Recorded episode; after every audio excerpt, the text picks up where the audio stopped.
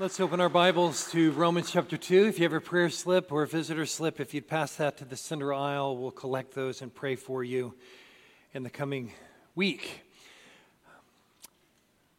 This is a special day in the life of our church, as uh, this is the, the last Sunday morning. Brother Woody uh, will lead us in worship.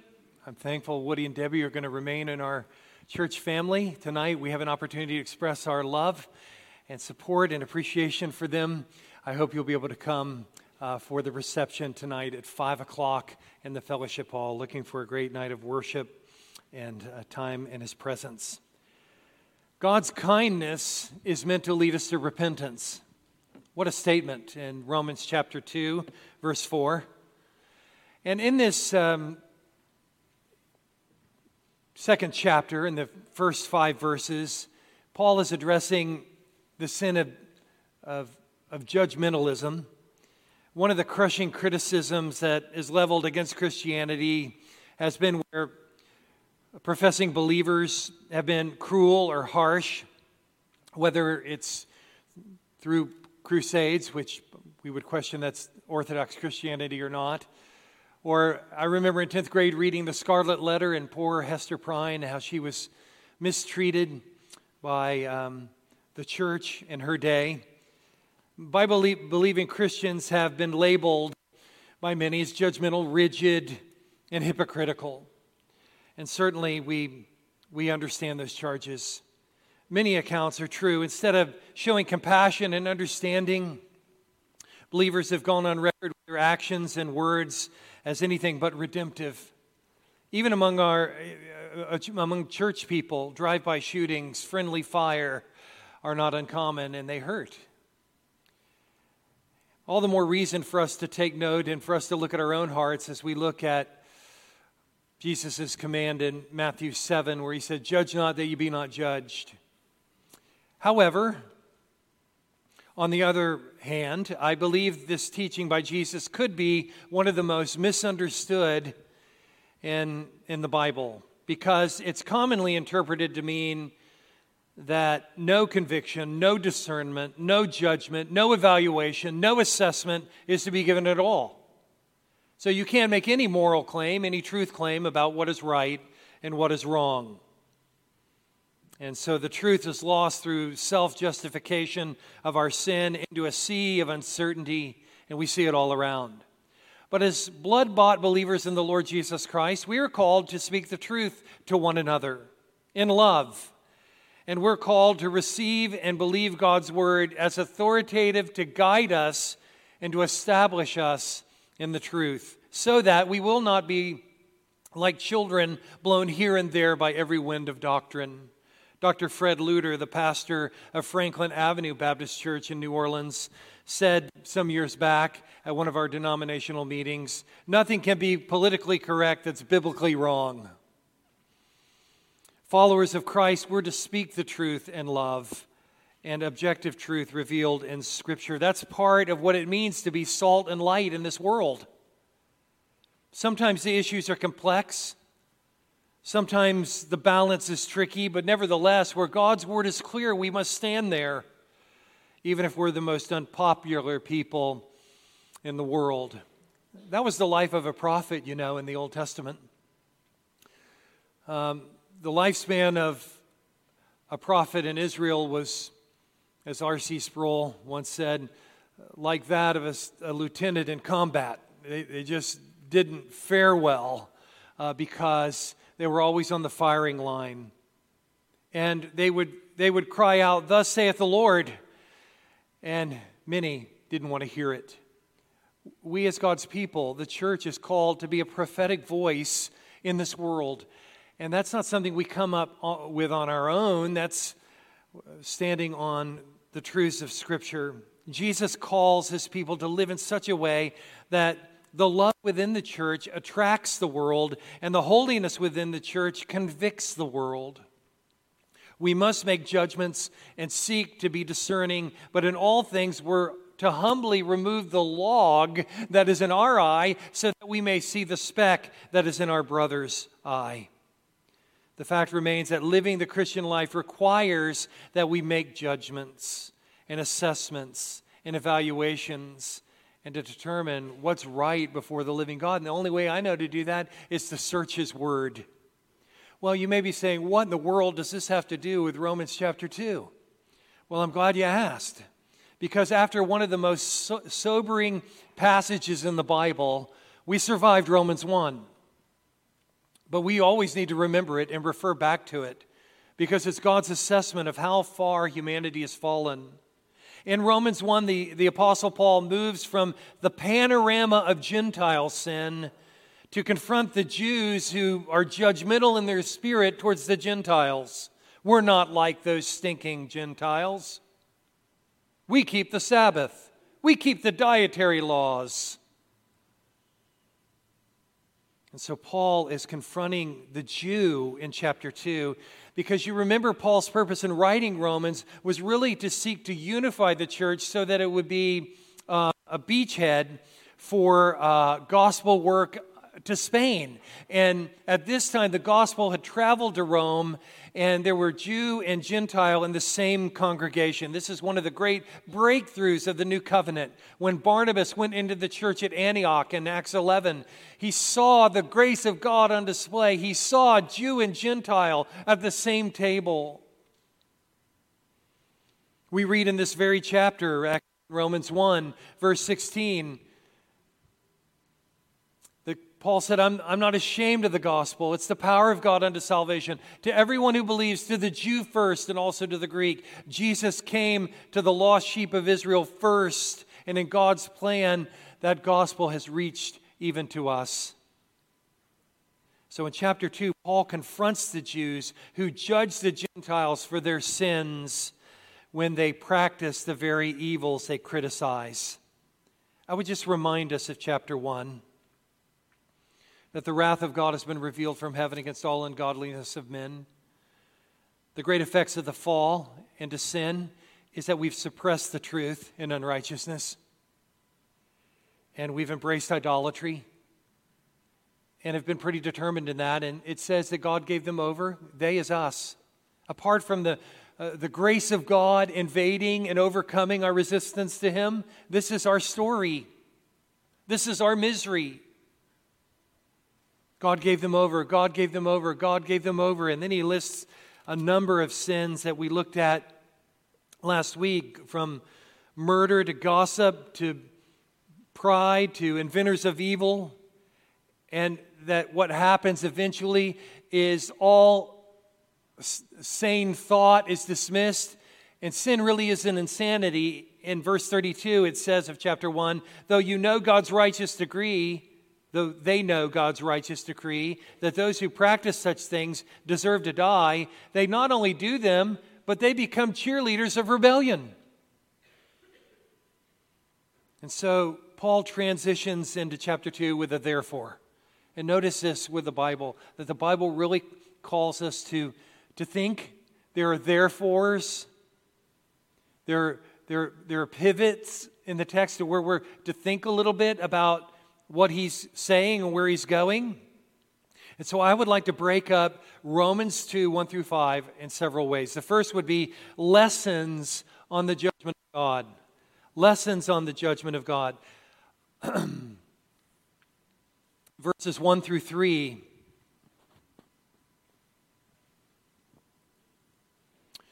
He says, therefore you have no excuse, O man. That's encouraging, isn't it?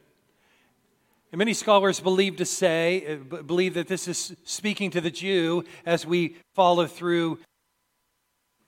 I'm going to have to go off. Uh, Chris? Sorry for the cutting out. We'll do our best. Chapter two, one through three.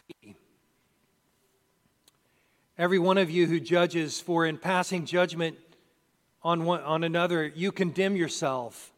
And so many scholars believe that he's speaking of the Jew who's in judgment to the Gentile. And so what are some lessons we can pull away from, from this, this passage? Well, the first thing we need to acknowledge, and it's not a comfortable thing to acknowledge, but the first thing that we need to acknowledge is that we're all under the judgment of God. He says, you, O man, you don't have any excuse. I think one of the deceptions of sin and one of the things that keeps us from uh, surrendering to the call of the gospel is this idea that somehow we've got some excuse that's going to bail us out. You need to know from the text of Scripture, you have no excuse, none that is going to watch, wash at the judgment. Jared, can we transition here? Yeah.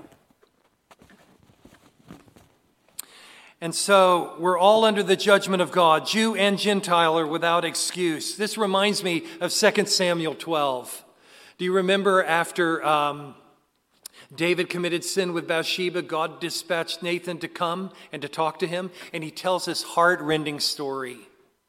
He says, there were two men in a certain city. David perks up. One was rich and the other poor.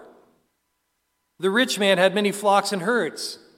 The poor man had nothing but one little ewe lamb, and he brought this ewe lamb up, and he nurtured that little lamb, and his children grew up with this lamb.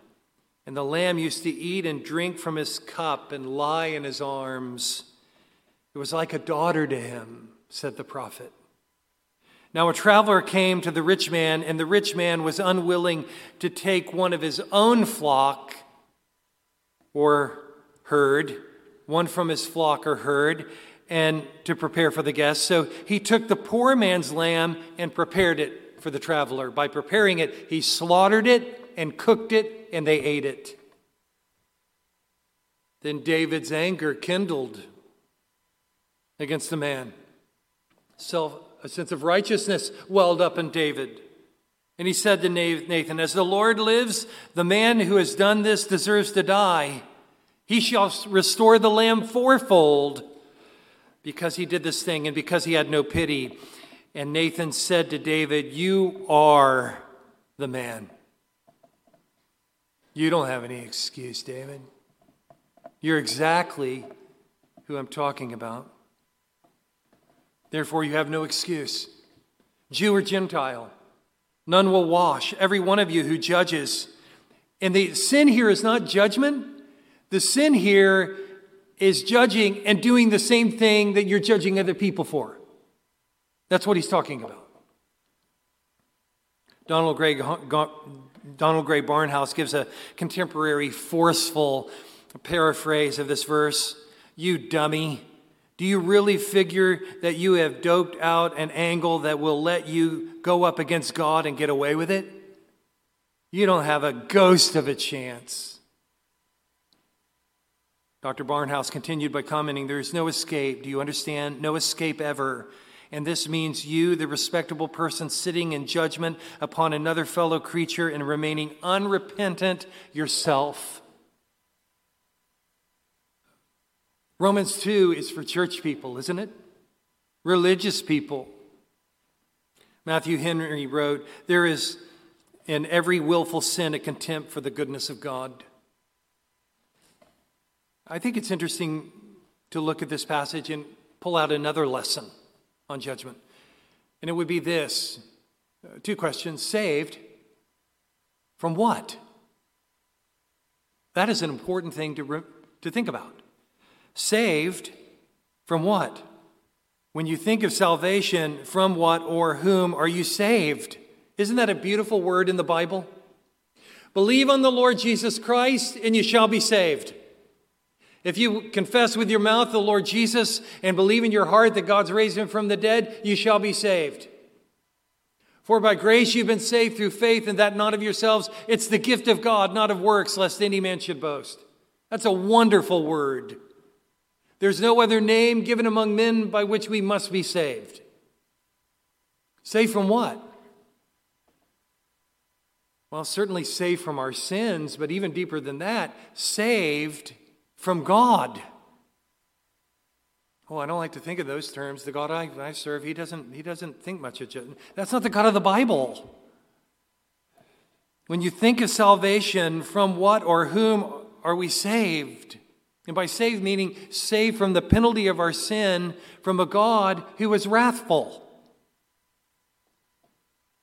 Notice another lesson. God's judgment is based on truth and righteousness. The whole purpose of Romans one through three and why it's written and, and preserved in our Bibles is to establish that all humanity, Jew and Gentile, are guilty before God. For by grace you've been saved, the scripture says. But Romans one through three says that the wages of sin is what? Death. For all have sinned and come short of the glory of God. So God's judgment is based on truth and righteousness. Our judgments are not. We've often referenced that we don't even keep our own resolutions, let alone God's commandments. What are you holding up to be the, the moral standard for your life? And here's where works, a works mentality comes in, that I have my own set of morals. Well, how how how well are you doing at keeping them? Maybe it's the Ten Commandments. If you say that your standard for morality is the Ten Commandments, you're condemned by that standard. Especially when you apply the principles of the Sermon on the Mount, those one hundred nine verses in Matthew five through seven, where Jesus extols uh, the truths of the kingdom of God. Jesus expands our understanding of sin. He said, you've heard it written, if you if you lust in your heart, you're guilty of adultery. If you hate in your heart, you're guilty of murder. No, we, we don't keep our moral standards. We fall short of them. Well, I live by the golden rule. Really? You do unto others as you would have others do unto you every single time? Well, you know, nobody's perfect. God's standard is perfection. That's what you're not getting. I recalled in our Connect group that illustration James Kennedy used in his E E presentation, that if I just sin three times a day, that's one thousand sins a year, and if I live to be seventy, seventy years, that's seventy thousand sins on my record. Just three a day. If you include your thought life, what you do, what you say, and what you should do that you don't do, I think it would be much higher than three a day, don't you? I pray that as we're growing in Christ, we're sinning less and less. But we have a sin nature that we've got to continually put to death. No, we we don't we don't even keep our own measure of righteous judgment. And here we come to two grave errors of the self-righteous. The first is this: you who judge practice who judge practice the same things. So self-righteous people, they judge others for the very things they're doing themselves. Paul insists the self-righteous underestimate God's standard of righteousness, which encompasses our inner life as well as what we do externally, which is the theme of the Sermon on the Mount. And we underestimate, self-righteous people underestimate the depth of their own sin. It's not that bad. To be human is to sin. But we're talking about the way God views it, not the way we view it. And he sees it all. Notice with me, secondly, I love verse four. Would you look at verse four?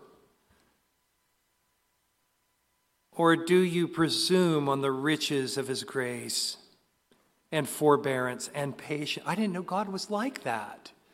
I didn't know he was kind. I didn't know he he forbear bore with my sins. I, I didn't know that he was patient. Look at verse four. In the midst of this talk about judgment and wrath, would you see the God who is, and not presume on the riches of his kindness and forbearance and patience, not knowing that God's kindness is meant to lead you to repentance? We think lightly of God's riches, his kind benefits that he freely gives to us, his forbearance by withholding judgment, his patience as he endures the rebel acts of humanity. God's kindness is being extended for the purpose of your repentance. Now think with me about that in a couple of ways, several ways. If God is good, then if you think otherwise about him, that's the result of your fallen nature. If God is good and kind and you think of him as otherwise, that's on you, my friend.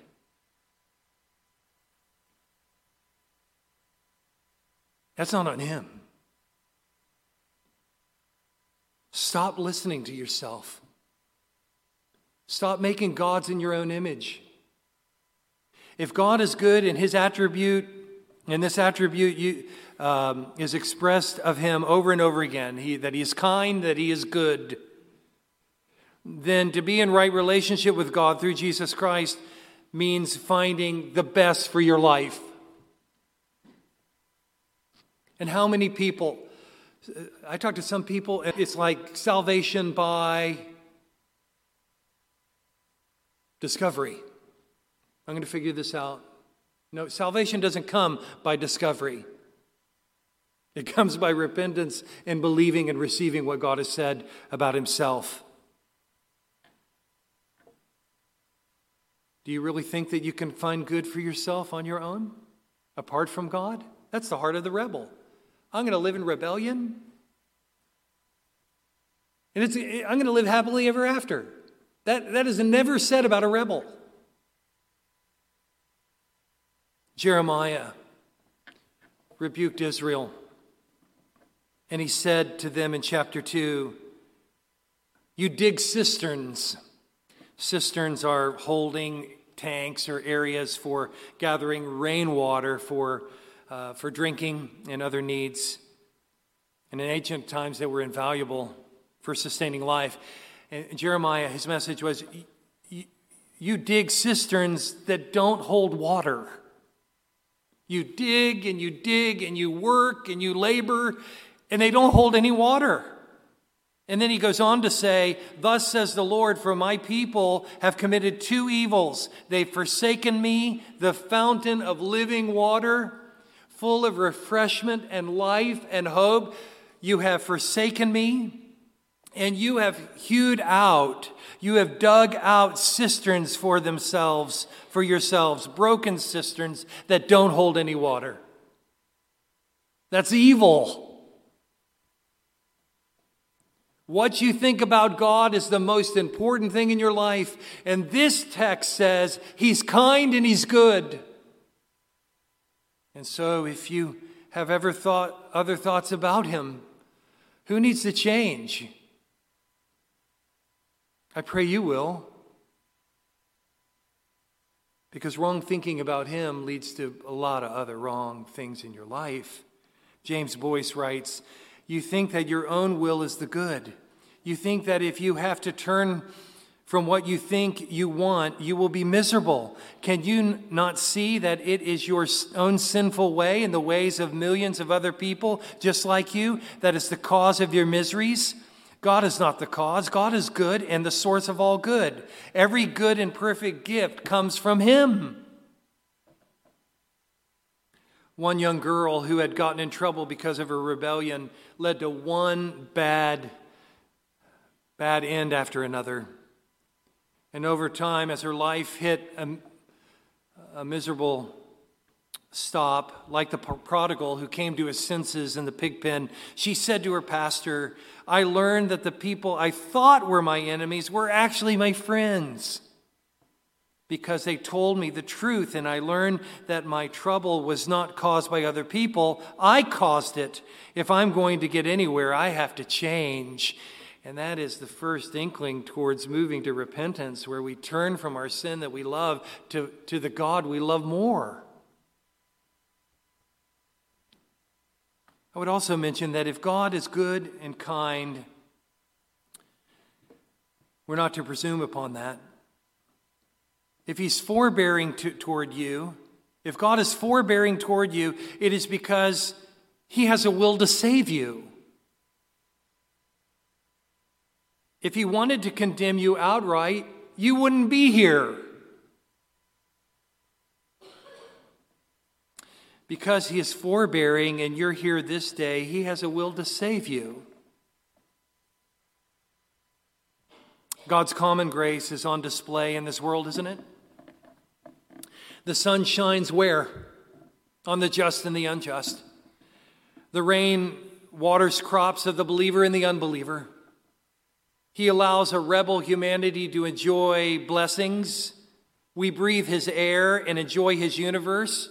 He gives us good food, fun times, family bonds, newborn babies, the delights of family life. If God is good to those who blaspheme his name and are ungrateful for his gifts, what do you think his response will be to those who repent and turn to him? Lonnie read that for us in the offertory. There's more joy in heaven over one sinner who repents than over ninety-nine just persons who need no repentance. I think of Zacchaeus in Luke nineteen, the little man who climbed up in the sycamore tree that we many of us have read or heard since we were children. And he stood and said to the Lord, "Lord, half of my goods I'll give to the poor. And if I've defrauded anyone of anything, I will restore it fourfold." And Jesus said, "Today salvation has come to this house, for the Son of Man came to seek and to save that which is lost." Notice with me also, if God is patient with your many flaws, it is because he is giving you an opportunity to be saved. In Second Peter three nine, the Lord's not slow to fulfill his promise, as some count slowness, but is patient toward you, not wishing that any should perish, but all come to repentance. His patience is opportunity for you this day to turn to him. Robert Ingersoll had a notorious and illustrative life as a lead atheist, agnostic in the nineteenth century. And he would travel the country and would uh, give lectures of his criticism of theism and Christianity in particular. One, uh, at one such meeting, he took off his watch and put it on the lectern, and he said, "I will give God five minutes to strike me dead for the things I've said." That is the way he used to mock, mock God. Well, he wasn't struck dead, but one faithful pastor quipped, "And did the gentleman think that he could exhaust the patience of God, the eternal God, in five minutes?" We should be amazed at his patience towards us. God's kindness is meant to lead you to repentance. Repentance and faith are two sides of the same coin. We repent from our sins and turn to God in full trust. Jim Elliff, in his helpful little article, "The Unrepenting Repenter," defines repentance as a change of mind regarding sin and God, an inward turning from sin to God, which is known by its fruit, obedience. The religious person aspires to a heaven of lighthearted ease and recreation, an extended vacation, but a heaven of holiness would be hell to such a man. Yet God is holy, and God is in heaven, and he cannot be blamed for sending the unholy man to hell despite his most articulate profession, er, professions. Turning to God. And then he gives this warning, thirdly, the dangers of a hard and penitent heart. In verse five, "But because of your hard and impenitent heart, you are storing up wrath for yourself on the day of wrath when God's righteous judgment will be revealed."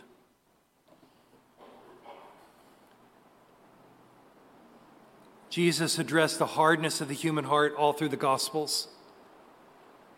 In fact, we read that the Gospel gives to us a new heart, a heart of flesh, and that God writes his word on our heart. What does that mean? That when we hear the truth of God's word, we're responding to it. His spirit bears witness with our spirit that we are children of God and that this rings true.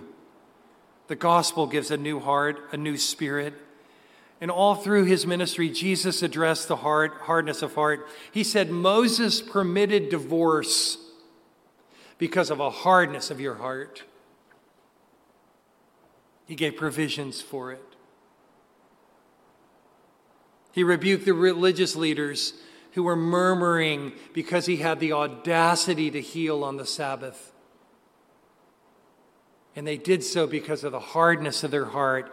And he said to them, "Listen, the Sabbath,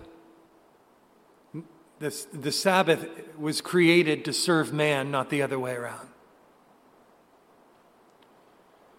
To refuse God, God's gracious pardon of sin carries with it terrible circumstances. The writer of Hebrews warned three times against the hardness of one's heart. Do not harden your hearts, he says. Take care, brothers, lest there be in any of you an evil, unbelieving heart. When we think of the word evil, we think of notorious crimes and sins. We think of murder and and um, rape and assault and these these categories of sins. We that's evil. But here the text says to have an unbelieving heart, that's evil. One of the most tragic of mistakes is to think that because God is patient, He will not judge your sin. He has allowed you to live the years that you've lived so that you might come to, to Him now before you die, and that the opportunity of salvation is gone forever. There is no hope given in the text of Scripture that leads anyone to believe that there's going to be other chances and opportunities for salvation beyond the grave. So Moses would say in Psalm ninety, teach us to number our days, O Lord, that we may present to you a heart of wisdom. Long ago, a very wise man said, don't boast about tomorrow. You don't know what a day will bring forth. In a very real sense, we have no tomorrow, we have no yesterday, we have today. This is the day the Lord has made. We will rejoice and be glad in it. I once heard of this little poem about Mister Mintu. Have you ever met him? Perhaps you are him. Mister Mintu has a comrade and his name is Didn't Do. Have you ever chanced to meet them? Have they ever called on you? These two fellows live together in the house of Never Win, and I'm told that it is haunted by the ghost of Might Have Been. Of all the sad words of tongue or pen, the saddest are these, it might have been. D. James Kennedy said years ago, I would like for you to consider what this day would be like if at midnight tonight you knew you would die. How would you change your day? How would you do today? Or what would you do today that you have not uh, really been planning to do at all, or tomorrow, or the next day, or the next? If each day were the last day you were to live on this earth, can you imagine how much more kindness, how much more love, how much more encouragement, how much more praise there would be in our homes? Maybe you would become more serious about the eternal destination of your soul. I just think of the whole task of preaching. And one of the, um, it's humbling, you ought to try it sometime. But I just often think about when all is said and done, what do I want the people I've preached to Sunday after Sunday to take away? That life is short. And the time to follow Jesus Christ is now, because we don't know what a day will bring forth. Awake, sleeper, Paul said in Ephesians five. Today is the day of salvation. I once read about John Wesley, who had such an experience while preaching, and he looked down from the pulpit and he noticed a man right in front of him sleeping while he's preaching. And he stopped preaching, and silence filled the room. And then he yelled, fire, fire. Then the man leaped to his feet. Startled, he looked around and asked, where, where? And Wesley said, in hell, man, for those who sleep under the gospel. Some of you have heard the gospel hundreds of times. Your need to repent of your sins and believe on the Lord Jesus Christ. And you still walk away. Don't presume on the patience of God. Don't presume on His kindness to you. Call upon Him now. receive him now. I read this week that hardening of the arteries may take you to the grave, but hardening of your spiritual heart to the goodness and grace of the Lord Jesus Christ will take you to hell. No excuse from the archives of humanity can rescue you. That's what makes this a lifeline to us today. And maybe to change our attitude about how we view God. That a God so good, so kind, so patient, so forbearing. He's that way to us that we might run to him. And run to him now. Why don't we do that? Would you bow with me in prayer? Sin leads us to stray further than we thought we'd stray, to stay longer than we thought we'd stay, to cost us more than we thought we'd pay. And all the more reason to flee to Jesus Christ right now. Maybe you've never thought of God as kind and good and patient. He is. He is. And if you come to him, he will in no way cast you out. Lord, I pray in these closing moments of this service that we would give our hearts to you. For those that are without faith in Christ, that they would feel the urgency of this day. It's another day you've given them to live. It's another demonstration of your patience and forbearance that would lead them to turn to you, to believe on the Lord Jesus Christ and to be saved. And for all of us, Lord, to be challenged by these attributes that are revealed to us in this text, that we would redeem our days for the glory of your name.